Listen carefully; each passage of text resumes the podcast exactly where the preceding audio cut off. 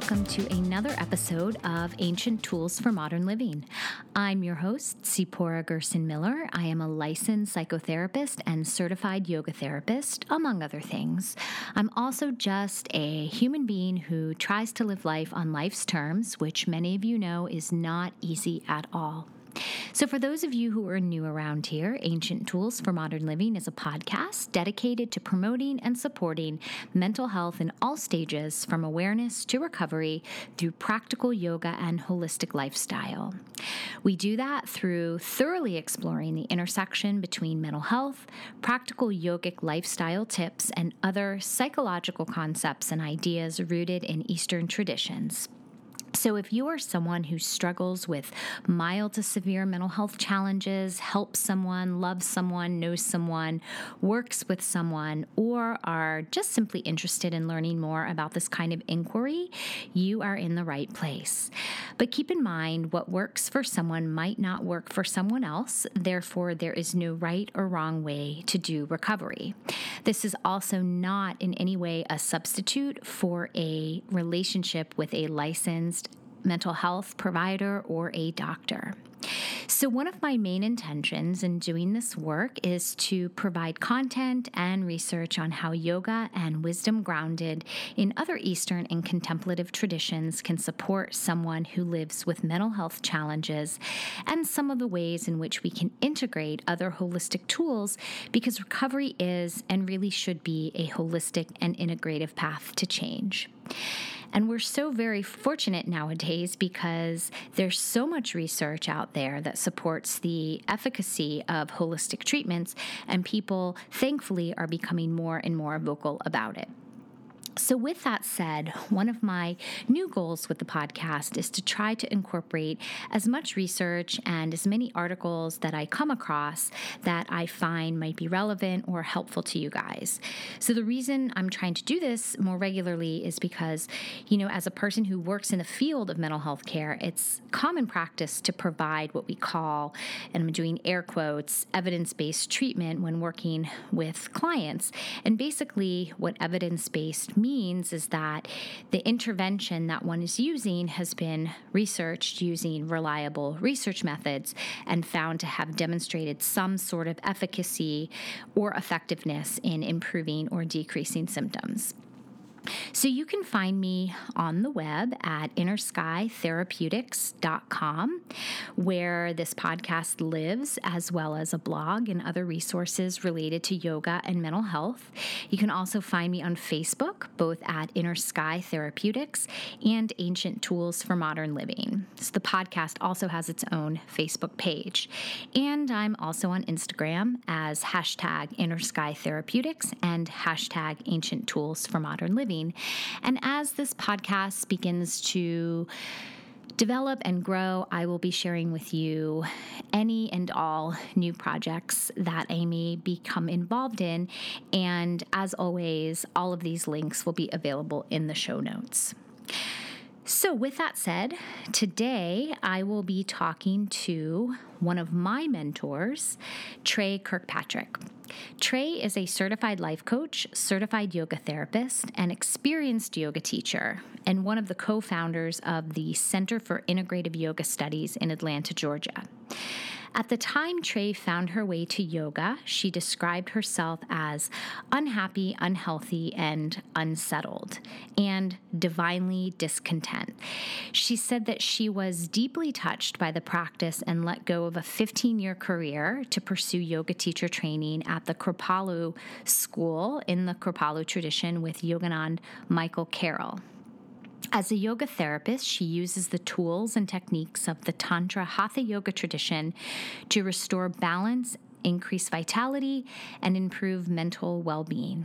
In 2014, Trey co-founded the Center for Integrative Yoga Studies, which I am proudly a graduate of, that offers both a 200 and 300-hour teacher training focused on a therapeutic and meditative approach.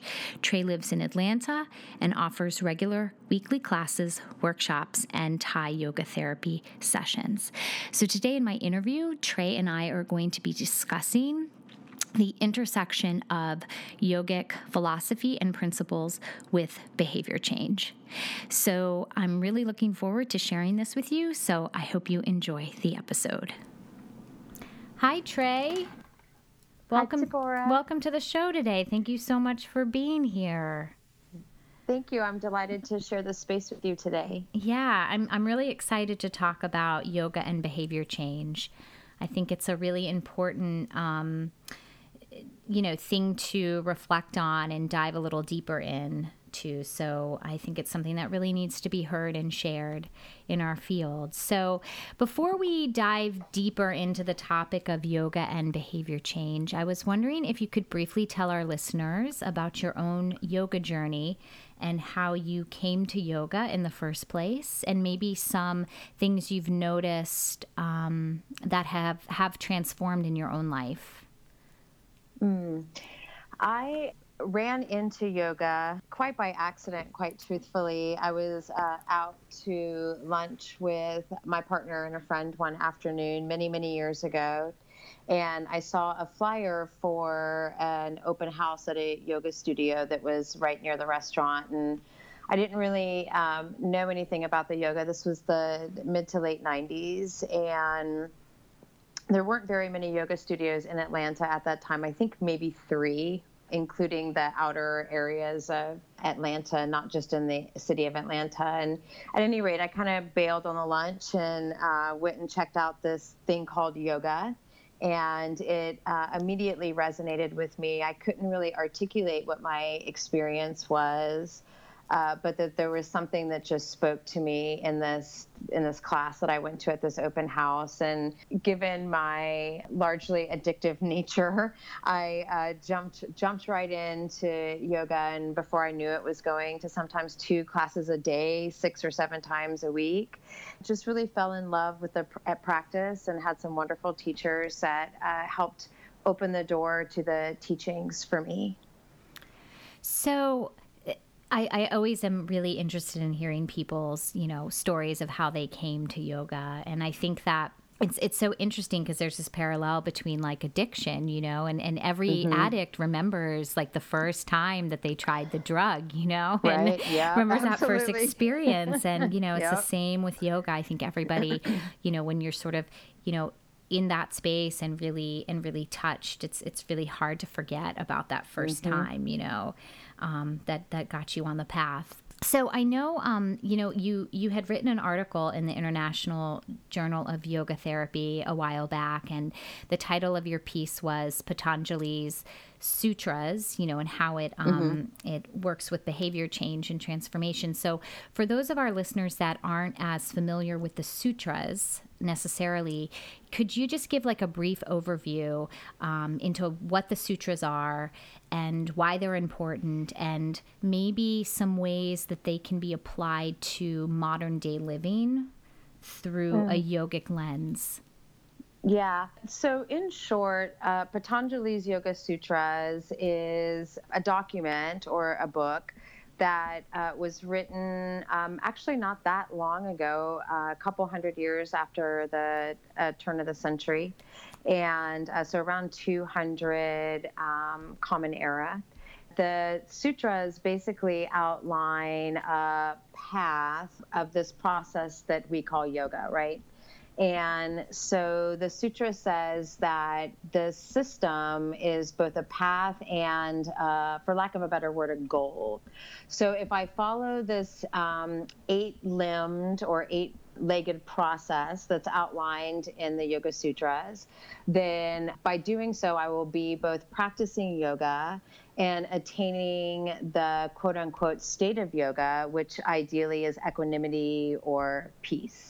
And so, most of us are familiar with the first 3 limbs of yoga, especially in the West, which is the idea of asana or yoga postures, pranayama or breath work, and then meditation, which is actually a couple limbs up, but we use different ways of meditating in our country, whether guided meditation, visualization, imagery, but ways to really focus our attention and our awareness to create a more expanded state of mind.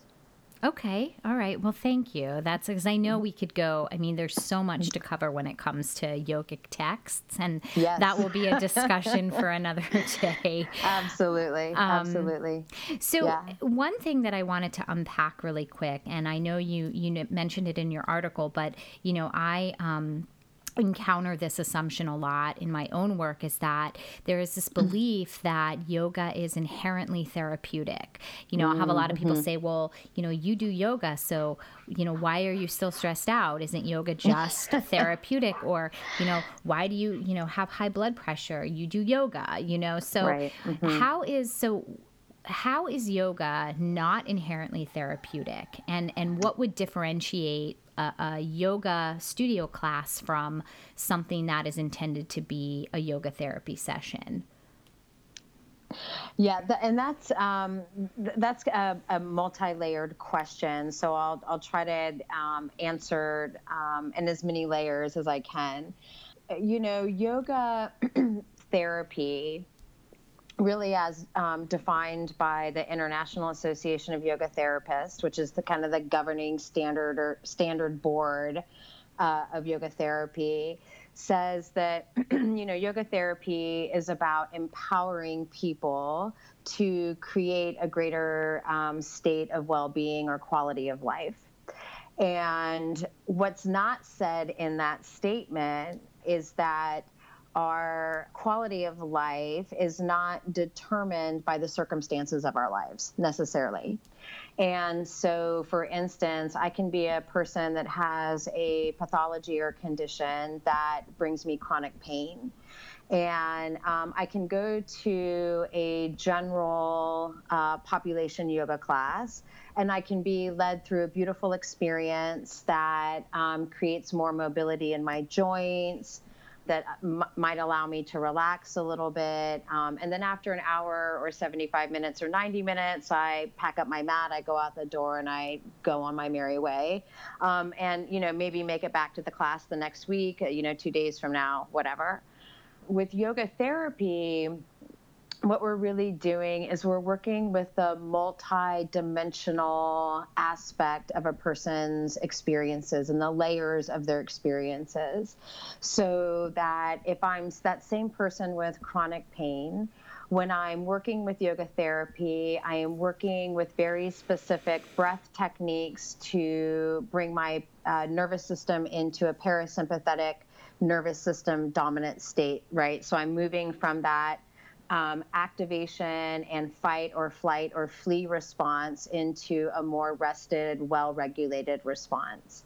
I am working with yoga postures and movement to find spaces within my body where I have no pain or less pain. And I learned through the lens of yoga, how do I relate to my pain experiences, and how do I perceive pain, and how do I perceive sensation?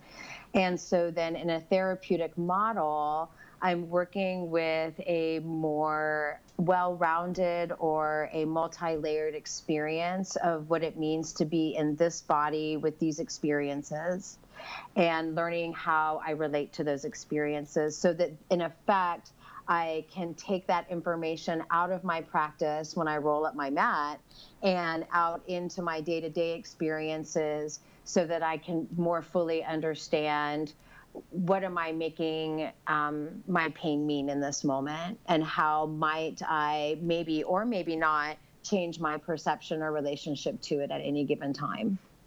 So, yeah, it sounds like, you know, in an individual yoga therapy session, it's, you know, very much tailored to that specific, unique person's, you know, constitution and the different layers of that person, versus a yoga class, which is just going to be very general, and the, you know, the class and the sequence may not be tailored to that person, you know, specifically.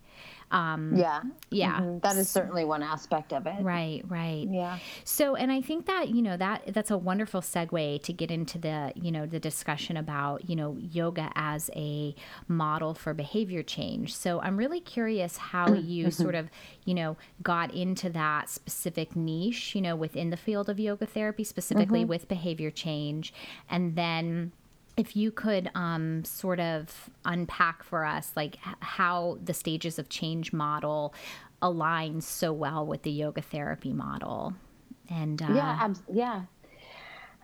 so my entryway into studying more specifically in this area of behavior change in yoga came in two ways. One was through my personal experiences in life, and the other was just through things that developed for me over the course of time professionally.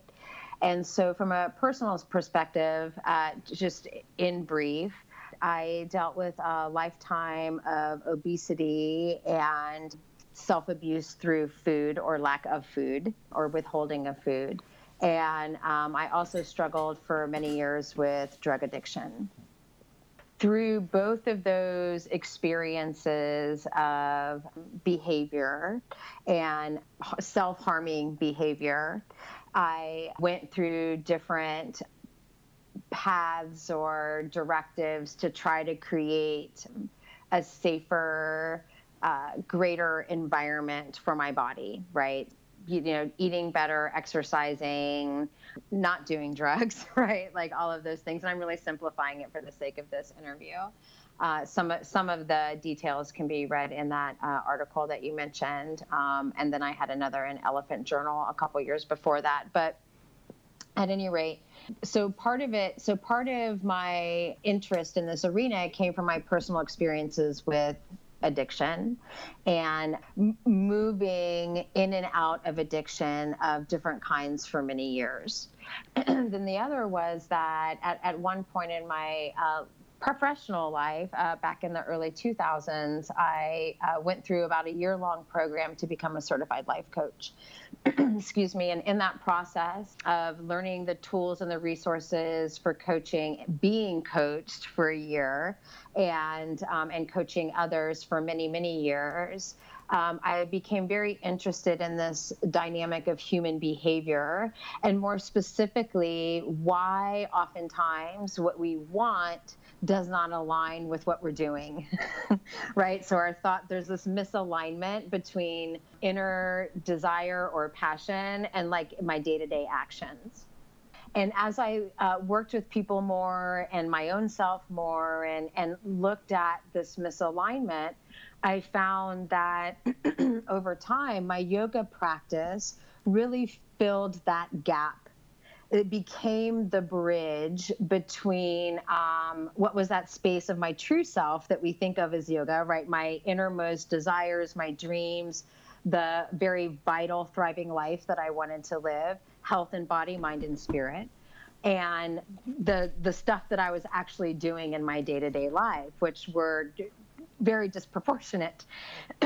Excuse me. And the more and more that I practiced yoga and the deeper that I got into the philosophical teachings, I began to see this pathway that helped me bridge these two aspects of my experiences, the inner desire and the outer world, so to speak. You know, with behavior change, you know, I studied behavior change through coaching and all the various obstacles that we put in the way of changing and understanding energy and catabolic energy and anabolic energy and what drives us and what pulls us and what helps us sink. And, you know, what I found is that there was also this really great correlation between the yoga that I practice and teach and relate my life to, which is Tantra Hatha Yoga, and what I had learned through my coaching experience.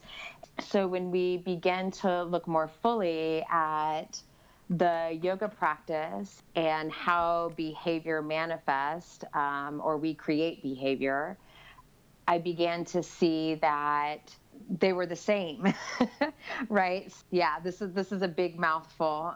So let me pause here for just a second, if I might, and talk a little bit more about the behavior side, if that's okay, so that I can hopefully pull all this together. Yeah.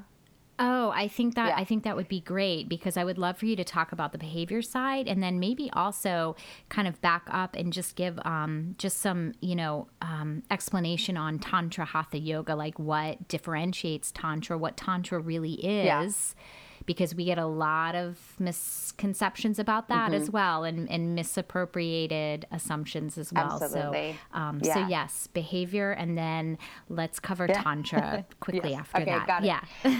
So with, you know, with, we know that people have been seeking and using traditional therapies for many, many years. And there's been a lot of success in traditional therapies. And I'm going to talk more specifically about behavior therapy, because that's really what we're talking about is change in behavior. And so, you know, just as generally speaking, as a broad overset, is that behavior therapy, there are different kinds of behavior therapy. There's cognitive behavior therapy, which is understanding how your thoughts and your beliefs create your actions and your moods. There's like the system desensitization. I trip over that word every time. Yeah, it is a mouthful. Therapy, which is, you know, more along the lines, or it comes from like the classical conditioning, and it starts usually with relaxation and breath techniques. It's used a lot for people with different phobias. And then, the good old aversion therapy, which is actually used largely in sectors of addiction, kind of creating that relationship between an unpleasant stimulus and an unpleasant response, right? So like, I'm going to think of something really unpleasant every time I think of drinking alcohol, if I'm an alcoholic. And so those are some different kinds of behavior therapy, and they work, you know, relatively well in areas for eating disorders, bipolar disorder, ADHD, phobias, OCD, substance abuse, self-harm. So they're, you know, they are very effective. But here's also what has been found in more cross-cultural studies of behavior, and that is that the behavior therapy, while it provides some really wonderful tools and resources for people, it also does not individualize the process of change, right? So I kind of have this one exercise, so to speak, that's used for all people, and that really doesn't account for people's largely distinctive and unique personalities and natures and energies. And so sometimes those therapies get diluted in their effectiveness, or they don't translate into lifelong change.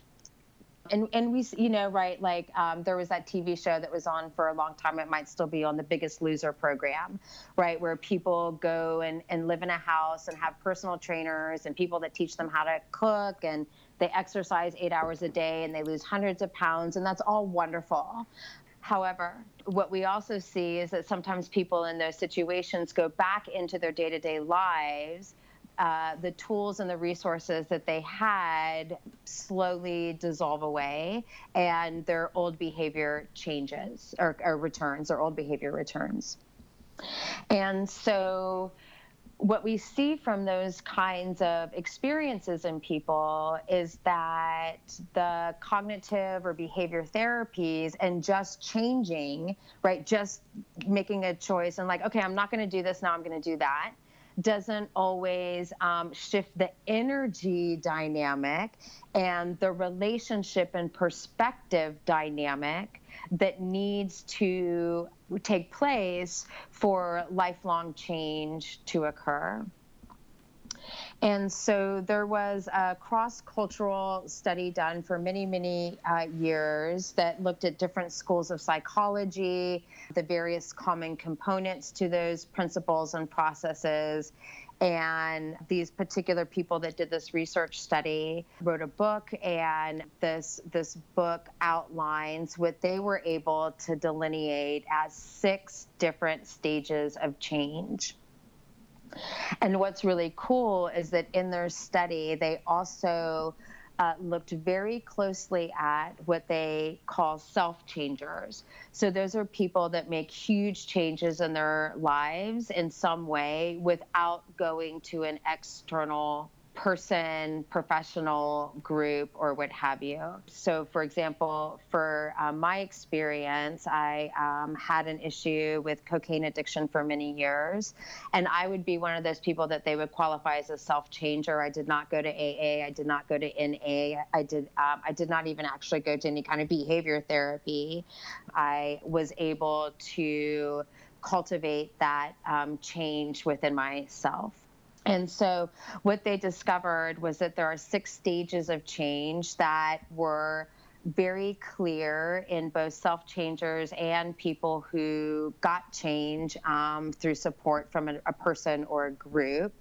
And those stages were very predictable in each and every person.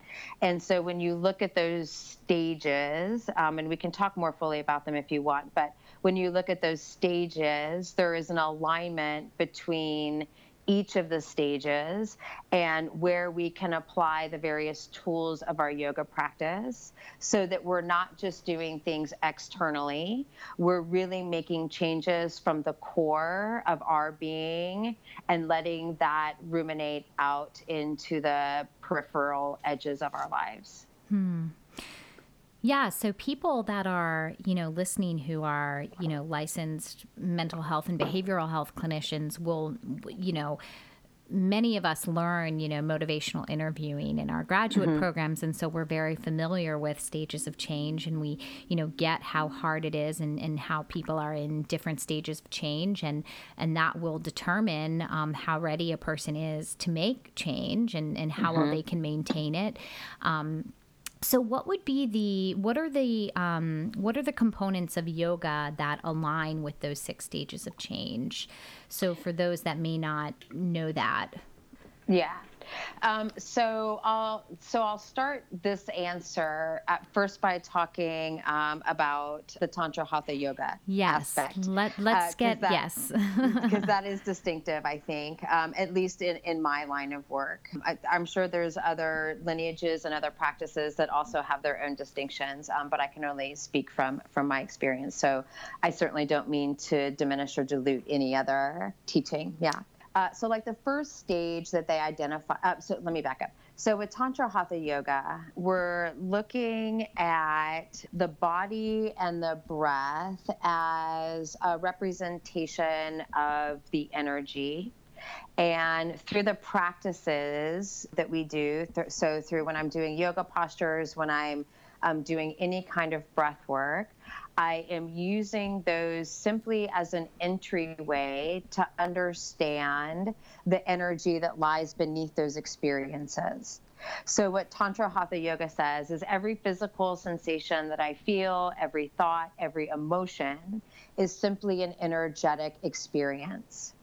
And what happens is that my ego part of me has that energetic experience. It takes that experience, and because the ego binds itself to itself through language, right? It uses language to create meaning around those energies that I feel.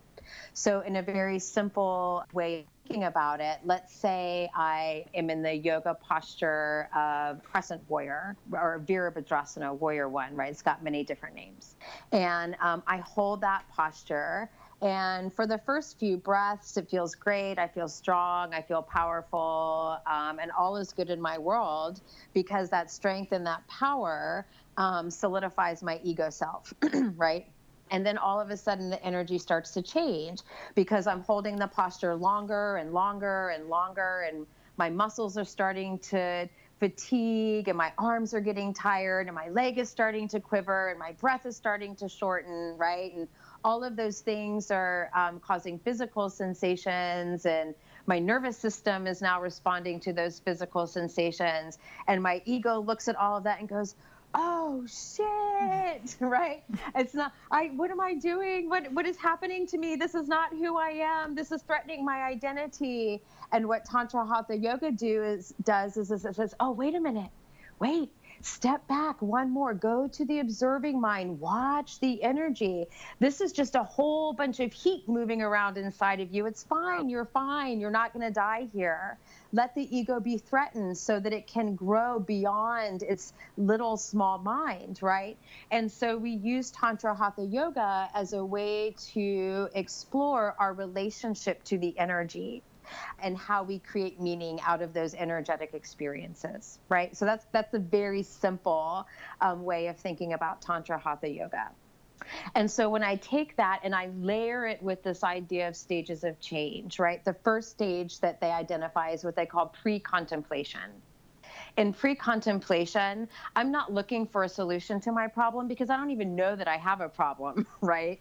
And a lot of times what will happen is something external to myself will have to push me out of that pre-contemplation stage into the next stage, which is known as contemplation. And so sometimes it can be something really simple, like a big birthday, like I turned 50 and or 60 and I have that quote-unquote midlife crisis, or the birth of a child, or the death of a partner or a spouse, right? There can be some external event that kind of pushes me from thinking about something to actually thinking about doing something, right? Or not thinking about something. And I think we've all had those kinds of experiences in our lives, right? Those are what we call defining or pivotal moments. And so in that stage of pre-contemplation, I can use my yoga practice to begin to grow that space of awareness, right? I can use my breath work, my postures, my movement, what I feel, my nervous system, to begin to understand, like, where am I in relationship to myself? And can I begin to delineate that voice, which is the ego mind? Because the ego mind is what's going to become my biggest obstruction to change, right? Because the ego wants to maintain the status quo. And as soon as I begin to want to change something, the ego becomes threatened. And so the first thing that I want to do is to be able to use my yoga practice in a way that helps me build discernment, or what we call in yoga, the Buddhi mind, to tease apart the untruth of the ego mind versus the capital T truth of the inner self.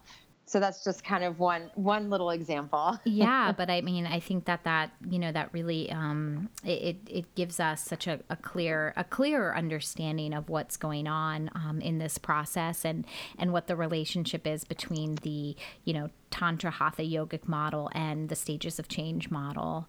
So in your experience, because you work quite a lot as a yoga therapist and you work with a lot of folks. So what's your take on why human beings have such a hard time with changing behavior? I mean, you know, ego aside, because we know the ego wants what the ego wants, but you know, because I've met a lot of clients in my work who have, you know, they come and they say, well, I've been through 15 therapists, I've been through 26 programs, and nothing has helped me.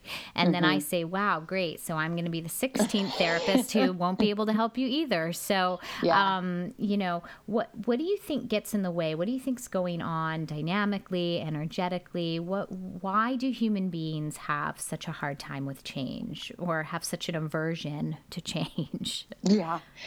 You know, I think if I really had the pivotal answer to this, I would probably be a very wealthy, popular speaker. But my sense is that we are likely less fearful of change and more fearful of re-identifying who we are in the world, right? So it's not so much the change itself. I think the change itself might be neither here nor there. It is, I have bound myself to identity X for a certain amount of time. And so if I begin to release my hold on that identity, then who in the world am I? And who does that make me to fill in the blank, right? To my partner, to my children, because they've known me as this person, as the smoker, as the life of the party, as the fat girl, as whatever that role is. And so just in and of myself, I become very tied to that identity. And then my relationships tie me even deeper to that identity. I think that's one aspect of it. I think also another aspect of it is that in yoga, we have this term samskara. Loosely, we can think of samskara as the grooves of our conditioning. And so all of us arrive into this world as babies, at least as far as I know, right? The human experience.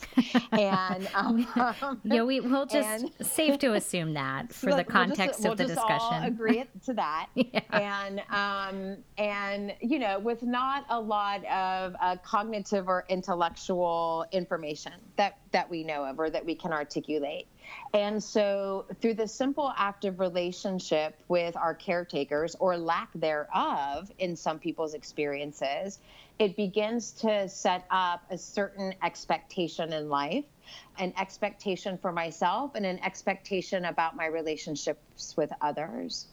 And those expectations create certain belief systems, and those belief systems become ingrained in my body and in my thought processes.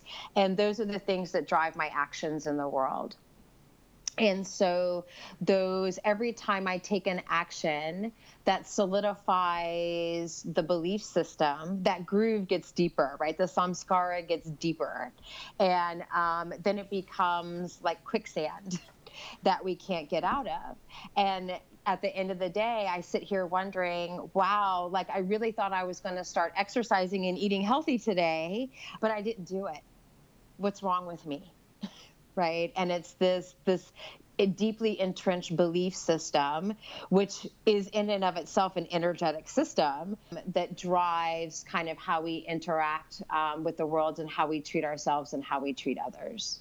Yeah. So it's a much deeper process than I think, you know, a lot of our Western society is aware of, you know. Mm-hmm. We just don't realize like the depth of this injury, you know, so to mm-hmm. speak. I mean, we talk about attachment injuries happening, you know, at the moment a person comes into the world as an infant, you know, attachment injuries right. can begin, and then it continues, like you said, to the groove gets deeper and deeper and deeper, and then before you know it, you're an adult and you, you know, you go to therapy because, you know, your relationships are just failing one after the other, mm-hmm. and then we have to kind of step back and do the work and figure out where did that belief about yourself start, and I think it's even down to the way the nervous system takes in information, and that's a very, you know, almost unconscious process at work. So yeah, it's a deep process. Mm-hmm. So what kinds of clients do you usually see? Who do you what are some of the common conditions that you treat in your work as a yoga therapist? You know, it comes in waves and flows, and it's interesting as I kind of look over the spectrum of my practice over the years. I go through waves of working with people with a lot of physical pathologies and dysfunction, and then I have clusters of and times of working with a lot of stress and anxiety, chronic pain conditions. I work with several clients that have various neurological and muscle conditions. I have people that I work with who have Parkinson's disease, Alzheimer's. So really, it's all over the board when it comes to the reasons that people seek yoga therapy. What I also find is, looking over the spectrum and the variety, is that people often, when they come to yoga therapy, find that integrating the body, mind, for lack of another word, soul or spirit aspect of their experience creates either a quicker path to improved well-being or a stronger pathway to well-being. And what I mean by stronger is that their sense of well-being or equanimity lasts longer at a stretch, right? So their sense of well-being might have been 5 minutes a day, but through the course of yoga therapy, now they feel rather at peace 5 hours a day, or they more quickly rebound from an anxious state to a more fluid state. Mm-hmm, mm-hmm. Yeah, in my own life, and in my own process of healing and changing, I've noticed that the more the deeper I get into the practice, which is why I was so drawn to this, the depth practice of Tantra Hatha Yoga. And, the farther mm-hmm. down the rabbit hole I go, the healthier I become, both in mm-hmm. my body and my mind. And I definitely resonate with your experience. I was also a self-changer. I was one day, just in the depths of depression, and walked into a yoga studio, and just it kind of, and the path has not been linear, nothing in right. life is, but, and it's definitely, I always remember that day is the day that put me on the path to better health and well-being. So, yeah. Can you please tell our listeners where we can find you? If people wanted to work with you, or they wanted to find out more about the work that you do here in Atlanta, I would love for you to share that. Yes, I see clients privately in Atlanta, Decatur area. I actually also have several clients that I see over Skype or some kind of video platform, because they don't live in Georgia. So I do see clients, U.S. wide. I've seen clients from other countries, and thanks to technology, we can do those kinds of things these days. I co-founded a school with two partners of mine and friends of mine, Marisa Sullivan and Holly Black, called the Center for Integrative Yoga Studies.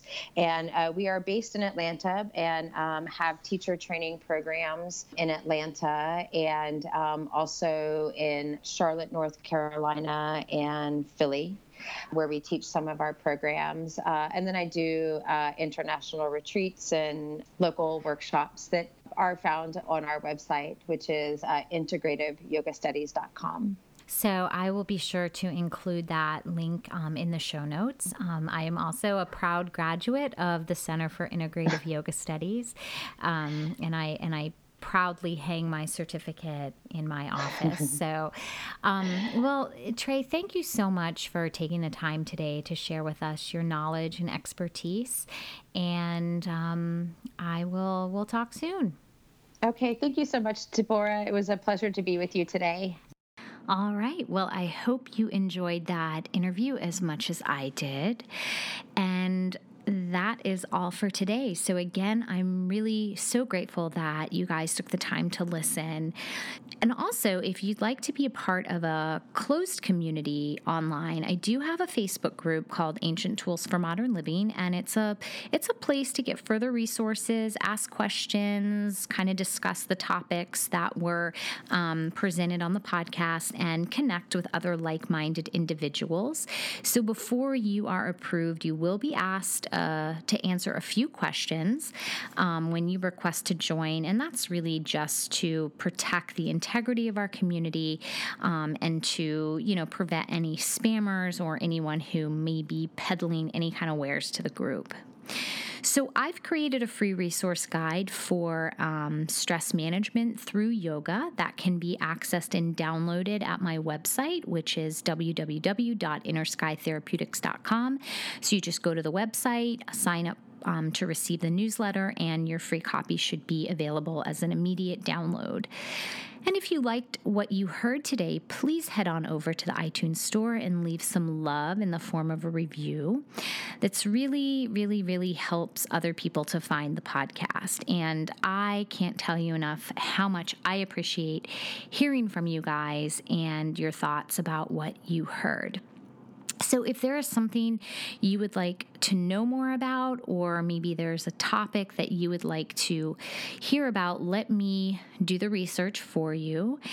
You can connect with me on any of the platforms that were mentioned, or you can email me directly, and I'm about to give you my email address, so make sure you have a pen handy and something to write with, because I'm warning you, this is a mouthful. So it's Tzipporah, that's T as in Tom, Z as in zebra. So it's TZIPPORAH. My kids always get a kick out of the PP as well. Again, that's TZIPPORAH at InnerSky, InnerSky Therapeutics, THERAPEUTICS.com. Probably one of the longest email addresses you've ever seen.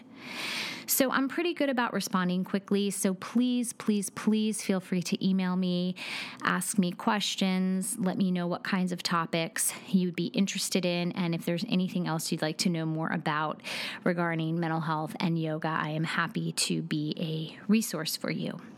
So just like always, the links to everything mentioned will be in the show notes.